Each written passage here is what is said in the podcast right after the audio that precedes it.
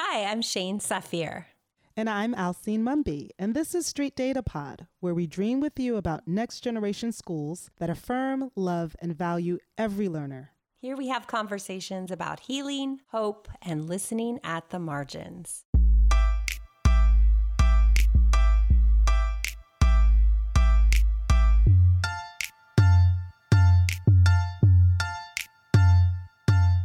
Good morning, community. We are so thrilled to be back for our chapter three episode with amazing guest, Young Whan Choi. Young Whan is one of these people that I kind of feel like I've always known. Like we've sort of always been in each other's orbits. I can't even really pinpoint when we first met, but we are certainly kindred spirits in the work of school transformation, educational equity. And I have learned so much from witnessing Young Whan's courageous leadership and, and truly student centered leadership over the last decade or more more. And so Alcine and I are just thrilled to have you here today. Welcome to the pod. Thank Welcome. you, Shane. Thank you, Alcine. and, and, Shane, I do remember when I met you because I was in the room acting so uh, petulant because I didn't want to be at an all day retreat with the staff. And you were called in to facilitate because I was tired of meetings that were just a lot of talk without a lot of substance. But I remember the way you facilitated, and I was like, okay, that's somebody I can get down with. So yeah, I remember. Awesome. I remember. Oh my yeah. God. I'm so glad you had that moment with you. That's beautiful. So before we dig into our questions, we wanted to ask you is there an idea or an innovation out there in the field of education or outside of it that's really calling your attention right now?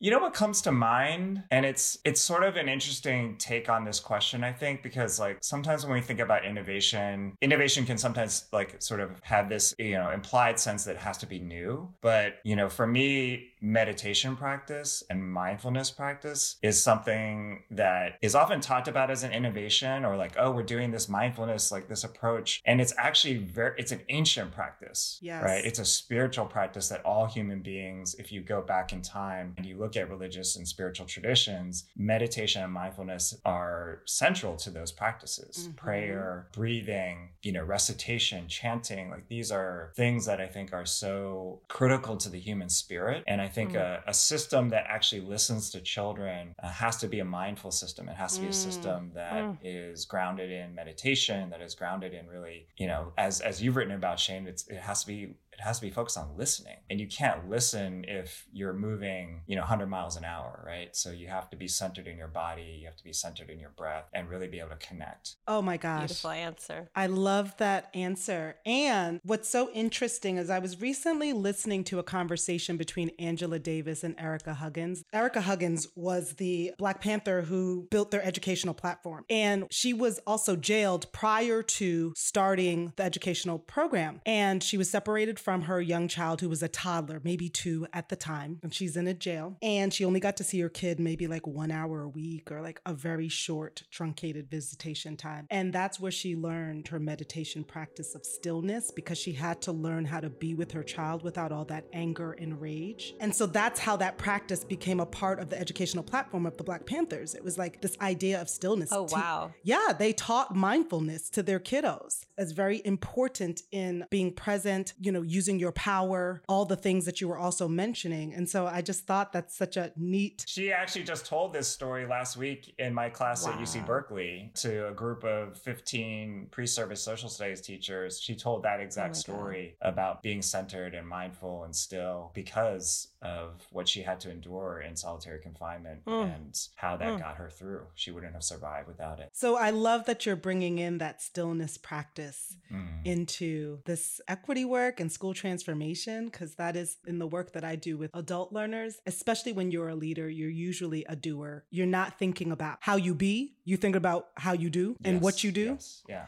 And so the being part is so important. Thank you for reminding me of that. Yeah. Oh. I mean, I could keep going, but like it does make me think about, you know, because when you said innovation, we often tie that to like products or technology, and it's driven by this like capitalist agenda. And I think that, you know, this idea of urgency of getting places quickly. All of that is driven by the kind of culture we live mm-hmm. in, the economic imperatives that are coming from corporations, you know, pressure on schools to produce yes. results that really take us away from that stillness, that take us away from being present with our children, being present with our students, and really listening to them and building an educational system that's responsive to where they're at, as opposed to responsive to what the capitalist society is saying we need from our workers, we need from our mm. producers. And it takes such a commitment and a groundedness Resistance. to, yeah, and a persistence to like really stand in that commitment while all the pressure is focused on those external demands. So I think mm, you know, your book, Shane, is such an important contribution to this, you know, need to really question, not just, you know, oh, it's good to listen to students, but your book questions the entire system in which we are doing education and asks us to really rethink how we, you know, fundamentally think about knowledge right? Where knowledge exists within our system. So thank you for the book. And I'm, I'm super excited to talk more about this today. Oh my goodness. It's funny because the word I mumbled wasn't persistence, it was actually resistance. Oh, and yes, and resistance. Which, you know, I knew we were going to go big in this conversation because you're Young Whan and you think big. You're a visionary. but I love starting with this place of, you know, something so simple but so countercultural right? To slow down, to be mindful, to imagine even what a mindful system would look and sound and feel like is so profound. So, actually, from big, we're going to go really small because one of our intentions in this pod is to invoke one inch windows on stories within the educational system. So, I'm going to invite Alcine to ask a little bit about little Young Whan. So, to what extent did you feel seen and valued and affirmed as you were moving through your K 12 schooling experience? And maybe even if you want to, how did those experiences shape the work that you do today? Thank you so much for starting with that question. I think it's the question we need to start with in every conversation that we have with people in this work because it grounds us in our purpose. It grounds us in our vulnerability, right? Our own stories of why we're here. And it connects us to each other because I think when we hear each other's stories, we feel a sense of connection, you know, because people are speaking their truth. And it's not about the politics. It's not about, you know, the ideology. It's about the human to human connection in those moments. And for that reason, I start my book with an answer to this very question. And I'll just show you all, though I think you may have seen this, but I start with a photograph of little Young Whan. I don't know if you can see, but I'm all the way over here I'm literally at the margins. You may not be able to see it, but I'm like frowning and I'm like gripping. I think it's like a pencil sharpener in my hand. I'm like gripping it. Oh my God. Um, and uh, I experienced a lot of alienation in school. And when I look at that photograph, I feel I'm reminded of that. I'm just reminded of how nobody reached out to me during that time there was no educators who really saw me for who I was, took an interest in me, and the system just didn't, and the people in the system, right? We're not just talking about the system, right? But the, the people within this system of education didn't see who I was and didn't bother to ask how I was doing because I was suffering. And when I got to college, actually, it took that long. But when I got to college, I had the first experience in, and it wasn't even in a classroom, it was an orientation program for students of color. And it affirmed me in a way that I hadn't been affirmed by any part of my K 12 experience because there was an Asian American man who came to our orientation and he talked to us about the contributions of Chinese Americans. And I'm not Chinese American, I'm Korean American, but to see another Asian man talk about the role of Asian Americans, of Chinese Americans specifically, in building the Transcontinental Railroad, which is like fundamental knowledge that every kid should be learning in school, in elementary school. I didn't know that. I was 18 years old and I didn't know that.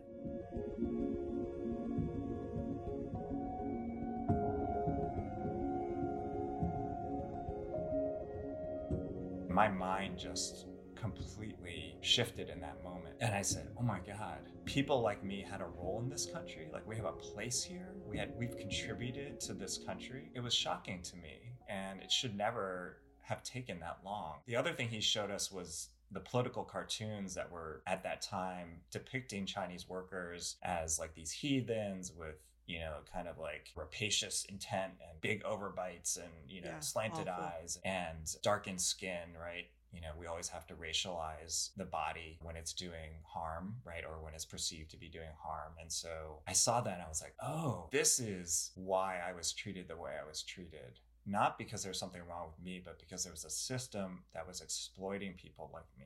And so learning history was like such a personally transformative moment. And it, it was not the history I learned in K 12 education, it was that history that I learned about myself and the larger Mm. system and helped me understand my place in that system. And it was both like this infuriating moment of like rage against like why have I why did it take so long? But it I also describe it in my book as like a source of freedom for me. Like I felt free. Like, wow, I can see myself now. Mm. And it was a feeling I wanted every student to have. It was that moment, literally, that was the spark for me that I go back to time and time again as like the reason I became an ethnic studies educator, the reason I wanted to teach social studies. It was about my own experience in school that really drove me to want no student of color to ever have to go through K 12 and not see the beauty, the depth of their contribution, to feel a sense of deep pride in who they were, to understand their roots, and to feel validated by the larger culture, even if that larger culture was just our school or that classroom.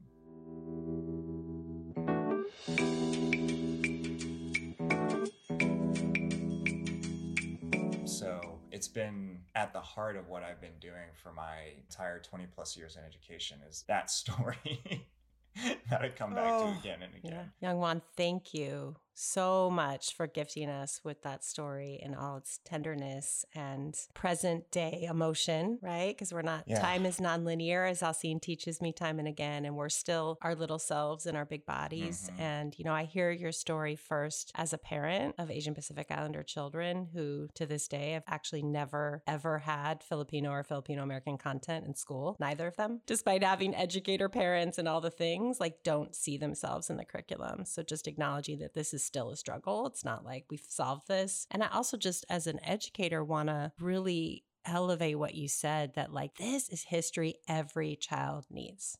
It should not be relegated even to an elective. I mean, yes, on ethnic studies, and this is American history. Like every mm-hmm. child growing up in this mm-hmm. country should know these things. As a former US history teacher, I really believe that. So thank you for grounding us in such a place of purpose and also of epistemology, right? Which is the heart of this book of really expanding and deepening our sense of like what is knowledge and what is valid knowledge in in the historical record and how do we tell a much fuller story of this country and, and those that, that we come from. So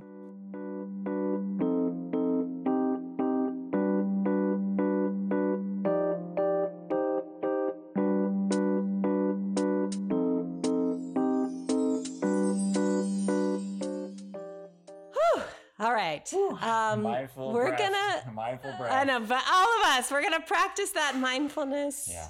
that Young Whan evoked at the beginning. So I'm going to invite you to talk a little bit about your current context, the, the system you work in. And it feels like a hard term, but I know it's not, given what you just said. I know that all of this personal story you know, animates and informs what you do. So give us a street level view of your current system you work in, what's happening there, and what are some of the underlying factors contributing to the equity sort of challenges you're facing. It is not a hard turn in the sense that, like you said, this story animates everything that I do and the way that I show up in spaces in the Oakland Unified School District, where I had been both a teacher and in the central office leading professional development for over 18 years. I actually did just leave in June, but it is the context that is most fresh and the one that I know most intimately. And so I'll just say that in that context, when you take a street level data lens, which I so appreciate, it reminds me of how often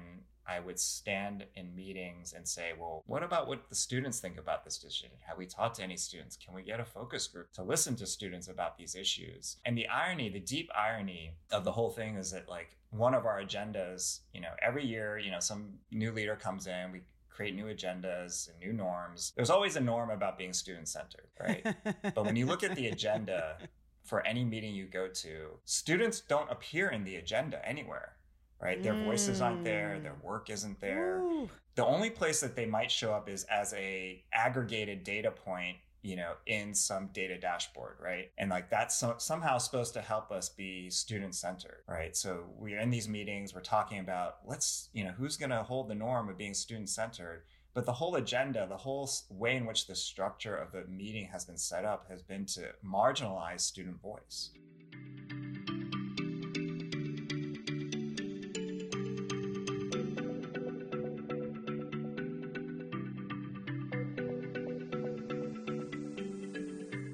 I found myself constantly coming into these spaces and, you know, harping on this and just being like that annoying person, the gadfly in the room. And I got tired of hearing myself talk about it so much that I decided to create my own podcast where I went out and taught to students in our system so that I could listen to them and so that the other people that I work with could hear their stories and their voices. Because as a classroom teacher, I knew there was so much more going yep. on in the lives of our students than what you would see in the media. And the media portrayals of, you know, pregnant teens or of, you know, thuggish kids and gangs, like all of these sort of stereotypical portrayals of our black and brown children in Oakland in particular led to this kind of default stereotypical idea of who they were.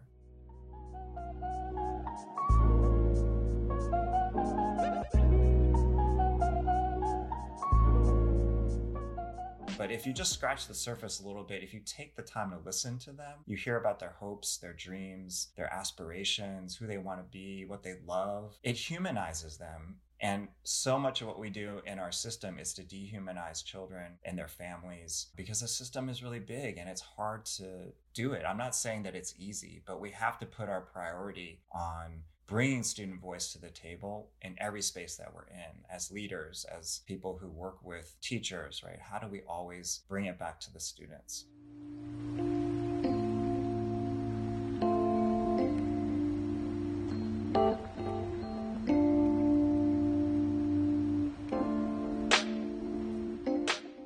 So I would just say, from a street level lens, like in Oakland Unified School District, it continues to be a challenge, but I'm seeing more and more educators that I work with in the central office really try to center student voice to do listening campaigns. And Shay and I must attribute this shift to street data. And I think it is having an impact on how we are engaging with our children within the system you know and and there are many people who have been you know advocating for this but i think your articulation of it came at such an important time during the pandemic and at yep. a moment when when we really didn't know what if i can cuss what the fuck our kids were going through because none of us knew what we were going through. It was, you know, we could no longer assume anything, and we didn't. Right. We didn't know before, but we really didn't know. We knew we didn't know at that point during the pandemic. So it forced us to have to reevaluate where do we get our data from? Where do we have our understanding of what's happening in our schools? So that particular moment your book and all of the you know voices that have been trying to push for these kinds mm-hmm. of perspectives to be in the room i think really has push the dial in a certain sense because I'm hearing from my colleagues, oh, we started our PD with a student voice panel. We did a listening campaign. We did a, you know, this, we did a that. And it's like, yes, finally, like I'm seeing it happen. right. I'm no longer there, but, it, but, I'm hearing about it, and it's it's gratifying to hear because it used to feel like I was just that voice, you know, that would shout into the wind, exactly, right? shouting into the wind, like anybody there, student voice. And so finally, mm-hmm. you know, and and it's a pendulum, right? It, things yes. are going to shift, but we always have to continue to hold the line and say, no, we're not going back. Like this is the way forward. Yes, yes. I will say there, it feels like there's almost a spiritual element of convergence in terms of the timing in this book. So, of course, I started writing it before the pandemic, and then it happened to come out in the middle of the pandemic. And I think you're right that people were just, you know, if they weren't awakened before, awakened to the fact that there's no dashboard going to tell you why a child is not at school or why they're failing all their classes or why they have lost hope for their future. Like that's a different kind of data that we need. So anyway, I was wanting to say no, no, no, but thank you. Mm. Historical convergence. Mm-hmm. Yeah. And it's mm. all the people doing all the work that's just converging, right? With some language. We had to slow down. So, to get back to your point of how you started with this mindfulness and the listening, we didn't have the distractions of zipping from here to there, and we had to slow down. And one of the things that I noticed when I would talk to educators and leaders, they were like, we can't see the kids, right? They weren't showing up on Zoom cameras or they were, you know, mm. and they was like, well, I just want to see them to make sure they're okay. And I remember thinking one time, I was like, remember that because you should be watching your babies as they enter your building, as they enter your classroom. Mm-hmm. Like, right? Like, we can't see the kids to know if they're okay. Are you watching them even? Are you looking at them? Are you seeing them even when they're right in front of you. Right. Um, Yeah. And so I just I, I think about yeah, it's a beautiful convergence, you know, right? Yeah. We were ready, the world was ready, and we'll see what they do with it. Going back to normal, that data point, as you know, as you as you commented on Twitter, if you haven't seen Shane's new article on standardized testing, read it. It's so good. Yes. It's Oh, so good. you. And and some of us have been pushing back on standardized testing for many decades, okay? Mhm. Decades. 100%. Yes. Right? 100%. Yep. And so I just love how now I think people are kind of listening, but as you talked about, it's a capitalist machine. ETS wants to get their money, Pearson wants to get their money, right? Like all these folks want to get their money with their testing systems. So we still have to Clearly, they're not going to sponsor the podcast. listen, Shane, as we say in the black community, all money ain't good money. So, you know, I am so with that. We don't. We don't need those sponsors. we don't Okay. need that sponsorship. Yeah, exactly. Yeah, we're selling this out of the trunk. We're, we're doing it. Yeah, this is a- Street this data, is a street style. street data pod truck. Yeah. We're gonna This serve is from the how- truck. Yeah, serve the This people. is This is how we do. So, the core stance of chapter three is anti racism. So, what does anti racism mean in your context, and what makes it hard to pursue anti racist transformation? Big question.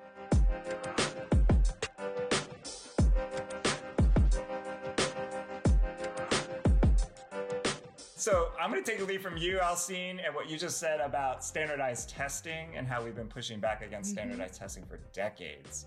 And that's actually performance assessment work is actually where you and I connected was in that space, right? And as anti-racist educators, Yes. Doing performance assessment work. And why why is performance assessment work anti-racist? Well the way that i see this work playing out and the truth of the matter when we think about standardized testing right and shane wrote about like you all mentioned the article that shane just wrote one of the things that i think is not that well understood about standardized tests is that they produce the results that they're intended to get. And the results they're intended to get are a stratification of performance that's tied to socioeconomic factors. So the questions themselves are designed in such a way that we get the results we get where we have these quote unquote achievement gaps, but those are part of the design because if a standardized test were to produce results where every student performed well, it wouldn't be useful, right? The whole point of it is for colleges and other institutions to be able Yes. to reward kids based on their performance. But the only easy way to produce that kind of stratification is to tie the questions to things that are also tied to where kids come from, what they're exposed to, what they know from their communities. And so what we end up having,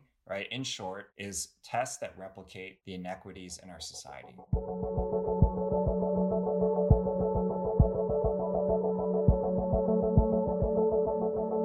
The questions are designed to reproduce the bell curve. That's That right. is how a question is considered A valid valid and effective. and effective question on a Right. standardized test. Yeah. To that point, I guess I would just say that being an anti racist educator means that we have to change the emphasis on what we use to measure. Right. We need to marginalize standardized testing. We need to push standardized testing to, you know, the periphery, you know, if not get rid of it completely, but at the very least, we need to push it to the side so we can actually pay attention and put our focus on what matters, which is what students are able to do and show us. And that's what a performance assessment is. It's an in real time demonstration of what students know and are able to do. So it's an oral presentation, it's a research paper, it's something that a teacher can look at and assess, or really the community can look at and assess. Yes. A student cannot look at it and assess on a rubric Yes. and know how they need to improve. Right. If we are truly a, a business of learning or an institution that cares about learning, right, then standardized tests don't actually support learning, right? They're a measurement tool, an accountability tool for the society to say, oh, that's a failing school or that's not, a, you know, that's a high performing school, which really just means that's a school that's got a lot of money and that's a school that doesn't have a lot of money Preach. right? Preach. So if we really want to know how students are doing, we need to look at the authentic assessments that are happening in the classrooms every day. And to be anti-racist is like right now, I, I was thinking about this question. I was like, yeah, it's like teachers are kind of like guerrilla warfare in their classroom because, you know, they're supposed to be focusing on these standardized assessments. And the ones who really care to do something different, they're having to do all of this under the radar and to say, okay, or schools, right? Sometimes schools do this under the radar where they say, okay, well, Yep. we'll do your standardized tests. Okay, now that those are done, let's go back to the real program, which is actually authentically assessing students. Right. But it's a distraction and it, it's a resource heavy demand on schools and principals and leaders and students to have to spend all that time focusing on these standardized attest- assessments when we know what really matters is their performance assessments, is their ability to show what they know in the classroom on things they care about, right? A performance Yes. assessment task is, when designed well, something the student actually wants to show that they know mastery of. It's not a standardized test where students see it and they're like, oh my God, why do I have to do this? And they don't want to, they don't care to put their effort into it. So Young Whan, to what extent do you feel like this dynamic you're talking about is linked to the the sh- the sort of quote unquote teacher shortage, principal short, like why people are leaving and why so many folks of color mm. are leaving, you know, school teaching positions? I think it's all a cumulative, you know, situation, right? There's like so many different stresses and it's often hard to pinpoint. But I think what happens is that when there's a disconnect between you as an educator and what your leader or your system says matters, it is demoralizing and it Yes. sucks your life blood. And even though it may not be the thing that you can pinpoint every day as the reason why you're tired or the reason hmm. why this is Mm. hard. When there's a values disconnect or a purpose disconnect or a sense that your principal is talking about something publicly that they don't truly believe in or that doesn't match with what you believe in, those things grate on you, right? And those are the things like this is why, you know, I write about purpose as the first thing in our book in, in the book that I wrote is because that alignment of purpose, that collective purpose is the lifeblood of a school. And it's a lifeblood Mm. of you know every school that I worked at that was really strong. We all had a sense of purpose that we Mhm. understood, and so even when a leader would say, you know, we have to do this standardized test, we knew where their heart was. We knew that their heart was in really understanding where the students were at, and so we would do it because we were like, okay. We get it, right? We got to do this for the system. But when we get down to it, we know that we're in it together. And it's that sense of Mm. togetherness, that collective spirit that's so missing from so many schools right now because the demands around standardized assessment, because of, you know, pressure to do X, Y, or Z, that's really out of touch with what our schools and students need. Can I also add that as an educator of color, even as a well tested leader of color, there are often times I'm in rooms and spaces where my wisdom and expertise is blatantly and subtly questioned, and where I, I have literally had to say within my own organizations or when I'm doing um, adult learning with other organizations, I use a phrase my nephew loves to, you know, it's a zinger when my nephew, he's seven, he says, you know, I find it odd, and dot, dot, dot. And he'll point out a behavior that seems really just Mm. like mundane, like this is how we move, this is what we do. Mm. And I have to say, sometimes I find it odd that as the only Black educator who had a single parent, a teenage single parent, dot, dot, dot, first in their family to go to college, and y'all are telling me what kids like me need in order to be successful. I just find that odd. And people stop Mm-hmm. and they pause and they hear themselves for the first time. And i just think about all the paras in those buildings those professionals who who have such wisdom and expertise. And oftentimes they're people of color. Mhm. oftentimes they're not Mhm. certified all these things but they know their kids so well. And you can see that when there's a good para teacher relationship they lean on each other Mm-hmm. Yeah. but when Yeah. that is gone and when now everything is being questioned, it's like, I agree with you. It's cumulative. You're like, well, listen, I can get a desk job and still maintain my relationship with kids, right? Because that's what Mhm. keeps us there in the field or, or do something else with kids. But I, I, I just want to point that out too, that that is a specific racialized phenomena Mm-hmm. Experience, right? yeah, that happens in schools where the folks closest to Yeah. the Yeah. lived experience of the kiddos are often questioned around their expertise. And so I love how in your book, to bring it back to street data, how you talk about this lived experience as being very, very important, not just way of knowing, way of being, but important to situate your expertise in. Mm-hmm. Mm-hmm. Mm-hmm. I'm like, don't tell me, as Dr. Bettina Love, I didn't read the book because I'm living it. I'm too, Mhm. like, I'm living it. You read the Mhm. book, Yeah. but I'm living it. So, like, listen to me maybe as an educator of color. So I feel like this is a really beautiful connection to the next thing we want to talk about. So as you know, Young Whan, each chapter is rooted in a guiding principle and a core stance. And we already talked about anti-racism is really the core stance of this chapter, but the guiding principle is center voices from the margins. And you've already started to paint a picture for us about some ways to do that. And I'd love to just invite you to talk more about what does it look like concretely to choose the margins in these really complex times? And, and what advice would you have for educators who are trying to center student and adults, right? If we think about paraprofessionals as a great example mm-hmm. from the margins in the kind of conditions that we're talking about.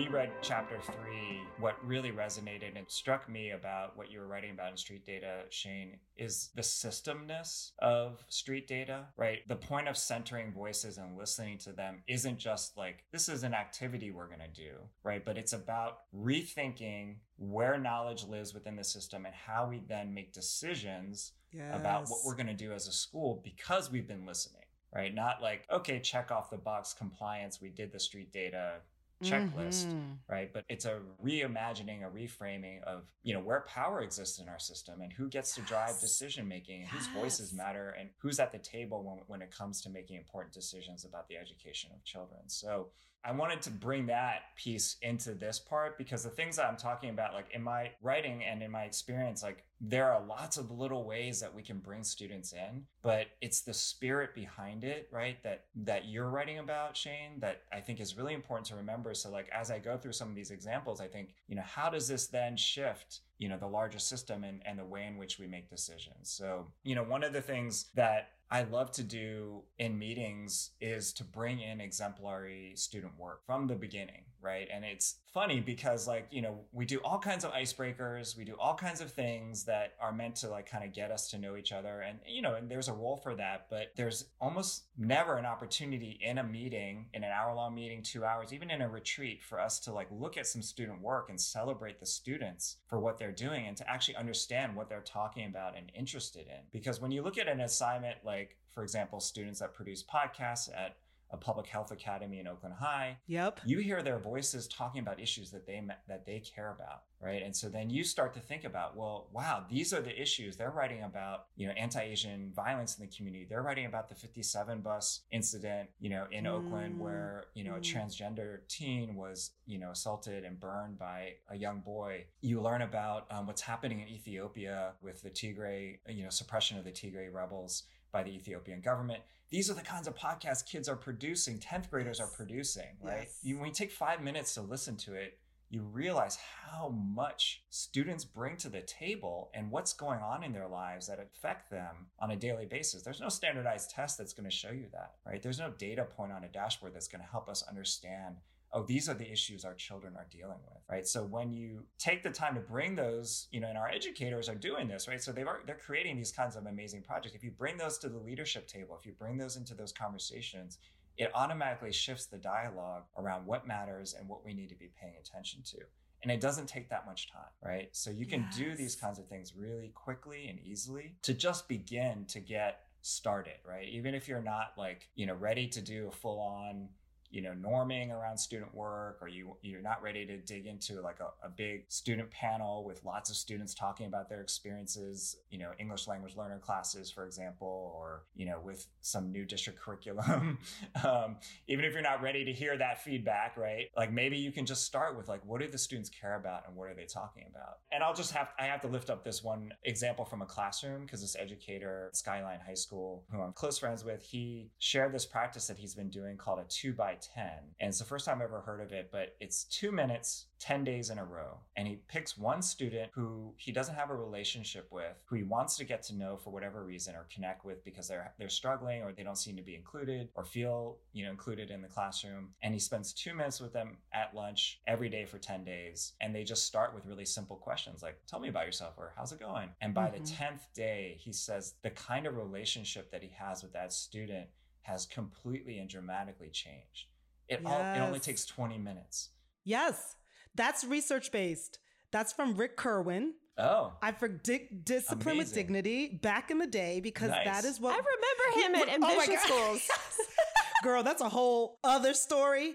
But we're not going to go down that rabbit hole. Because you were there, you lived it with me as a leader in that I space. Did. But that was a mm. strategy, mm. and we used to do that systemically at EA. We would look at the kids who had attendance issues or where data points were showing they were disconnected, and we would divvy up those kids, and we would each make a point of contact with three or four kids every day. And it wouldn't start out as two minutes. It might just be like, oh, I love your your sneakers, or you look like it was all those things. And then you had the kid, and the kid had you, and y'all were just intertwined, wrapped around each other's uh, Yes. fingers, just like wanting to figure out how do we do this thing called learning together. It's called a, it's called a two minute check in. Mm. See, And we, shout we out know how to- to do this, right? We do. know how to Well, do this. I love what you said, Young Whan. What you said resonates so deeply that like some of these things are so simple and we just get in our own way. Like we think we need the curriculum map and the road and the scripted and the this Mm-hmm. and the that. And like good practice, student centered pedagogy in some ways is extraordinarily simple. Mm-hmm. And how do we how do we put how do we marginalize standardized tests to use your mm-hmm. oh, language? Oh, that's the name of this. Listen, that's so the that title I'm, of this. the I'm obsessed with that. I'm obsessed with that title idea of this episode, Young in order to center not just students but student centered pedagogy yeah.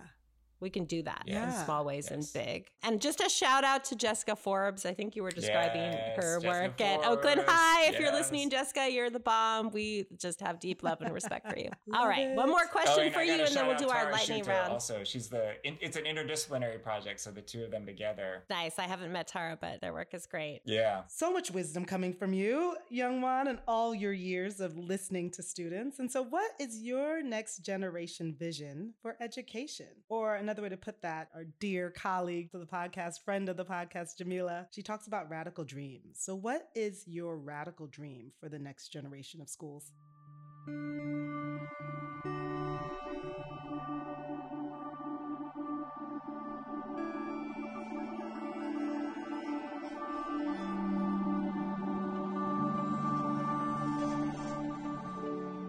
So here I I want to bring in a new book, not to drop all the books today, but you know, name drop all the books today, but I was just listening to Kia Darling Hammond and Linda Darling Hammond and they're they were speaking on their new book which is The Civil Rights Road to Deeper Learning. And what I so appreciated about the framing of deeper learning is that they start first with talking about safe and healthy communities.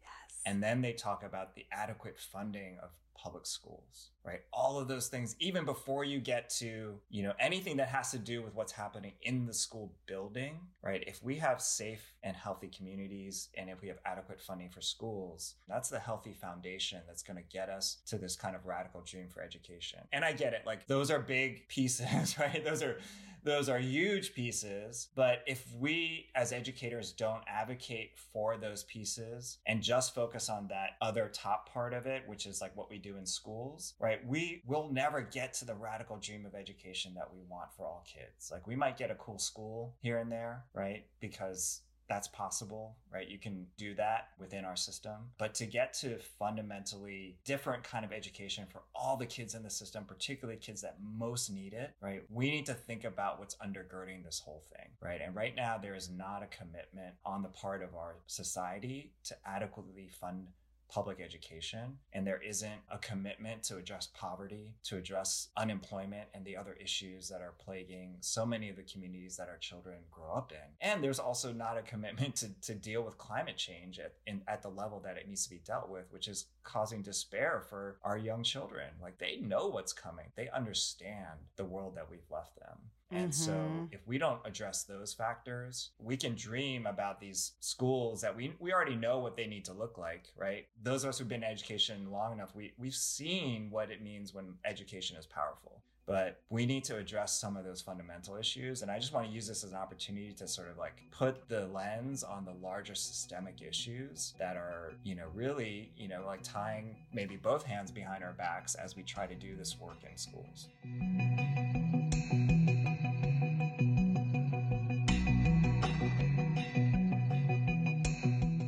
Once again, listen, all the things, all the things there, first All of the all, things.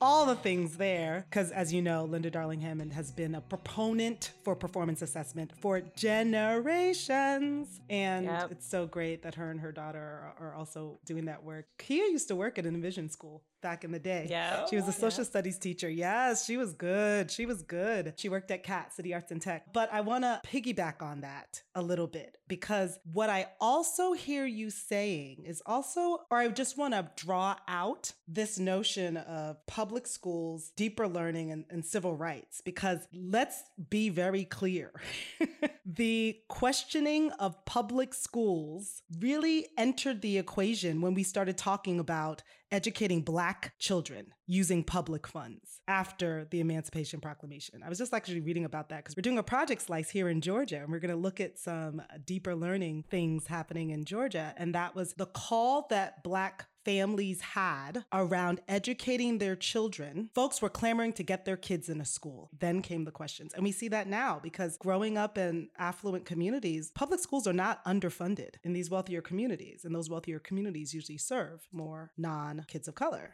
right? Mm-hmm. So it still comes back to that notion of we have to decide as a public do we really mean that we want all of our children to be well educated and well served by our tax dollars mm-hmm. in health, in right. education and all these other systems that make for a healthy, thriving community. And we haven't settled that question yet, and we're pretending like we have. Oh dear.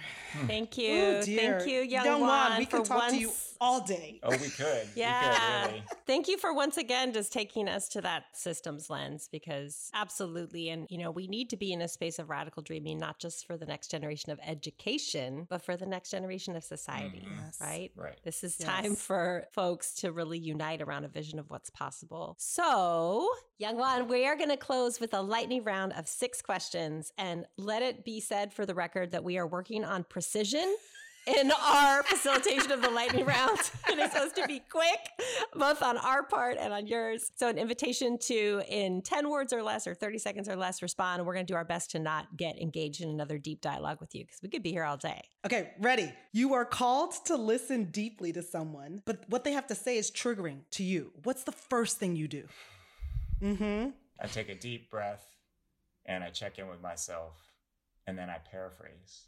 Ooh, that was good. That was a great model of precision, too. Love it. Love it. Love it. Love it. Okay. So in chapter one, I call on Tara Yosso's research as a Chicano Chicana studies scholar who defines community cultural wealth as an array of knowledge, skill, ability, and contacts possessed and used by communities of color to survive and resist racism and other forms of oppression. Mm. What is one practice or way of being that is keeping you grounded in the face of resistance and oppression? Cooking and sharing food with my community. I love that answer. Yes, Young Whan, can we please cook together when I'm back in Oakland? Oh yeah. Oh, yeah. And and I'll be there. Just tell me, and I Let's will do it. Let's do Let's celebrate this, your book and yes. this pod by cooking a meal together. I would it. love that so much. What is one form of street data every educator should gather? Every educator should listen to at least one student a day without an agenda. Ooh. Just how you doing? For at least how much time? As long as that student's willing to talk to you. Word, word, word. That's a great answer. That's a great Especially answer. if they're teenagers. You better right? listen. You better soak right? it up. Wait, they're talking to me? Okay. Sit down and listen. That's right. All right. What is a type of data you believe is overused in education? Overused data is any data that doesn't inform instruction. Mm. So that's the standard. Woo. Can you use the data to improve your practice? If y'all could see Alcine, she's just shimmying. I'm, she's I'm shimmying with that answer. That one, that one is good.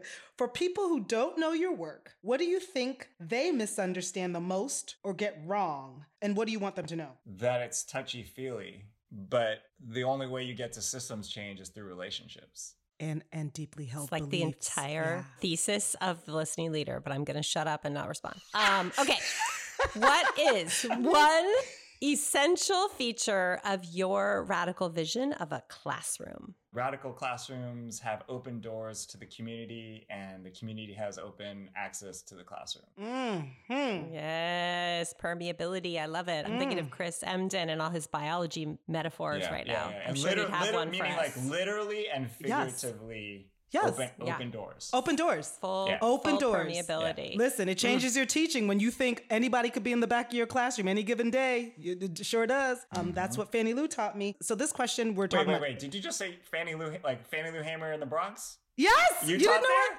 Yes. What? You didn't okay, we got we got to talk because oh Jessica God, Marshall and Molly Shabika. Yes, Molly yeah. Shabika. Oh, yeah. you know oh my god, Don Fung.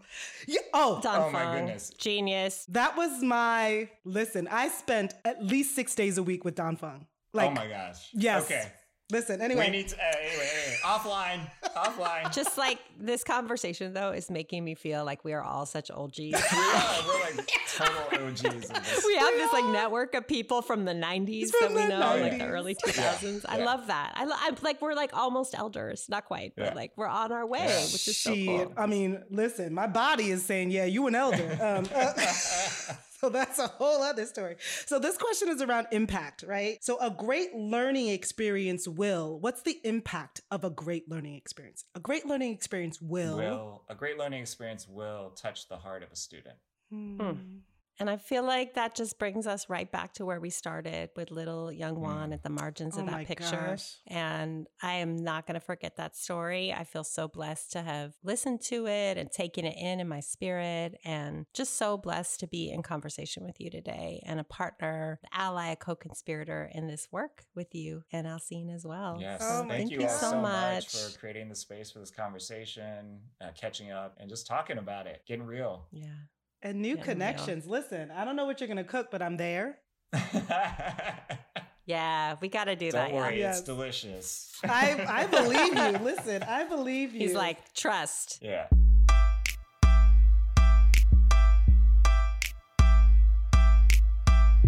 Street Data is executive produced and hosted by Shane Safir and Alcine Mumby. The senior producer is Maya Cueva, and our associate producer is Alice Lopez. Our production manager is Jamie Valle. Thank you to Zoe Morgan for social media support and Corwin Press for sponsoring us. And a special shout out to Rocky Rivera, my former student, for our theme music. If you want to learn more about street data and get your hands on a copy of the book, visit Amazon, Corwin Press, or better yet, a local, independent, or black owned bookstore. If you like the show, remember to subscribe and give us a five star review. And if you found us rambling or fumbling over our words, remember, we can't be articulate all of the time. And you and You mean I standardized actu- assessing? I mean, sorry. Standard- well, yeah, oh, yeah, no, I ma'am, just- no, ma'am. the wrong. No, I used sir. the wrong No, word. sir. I used the wrong word. Sorry. Let's let me do We're that. gonna run that back. Retake.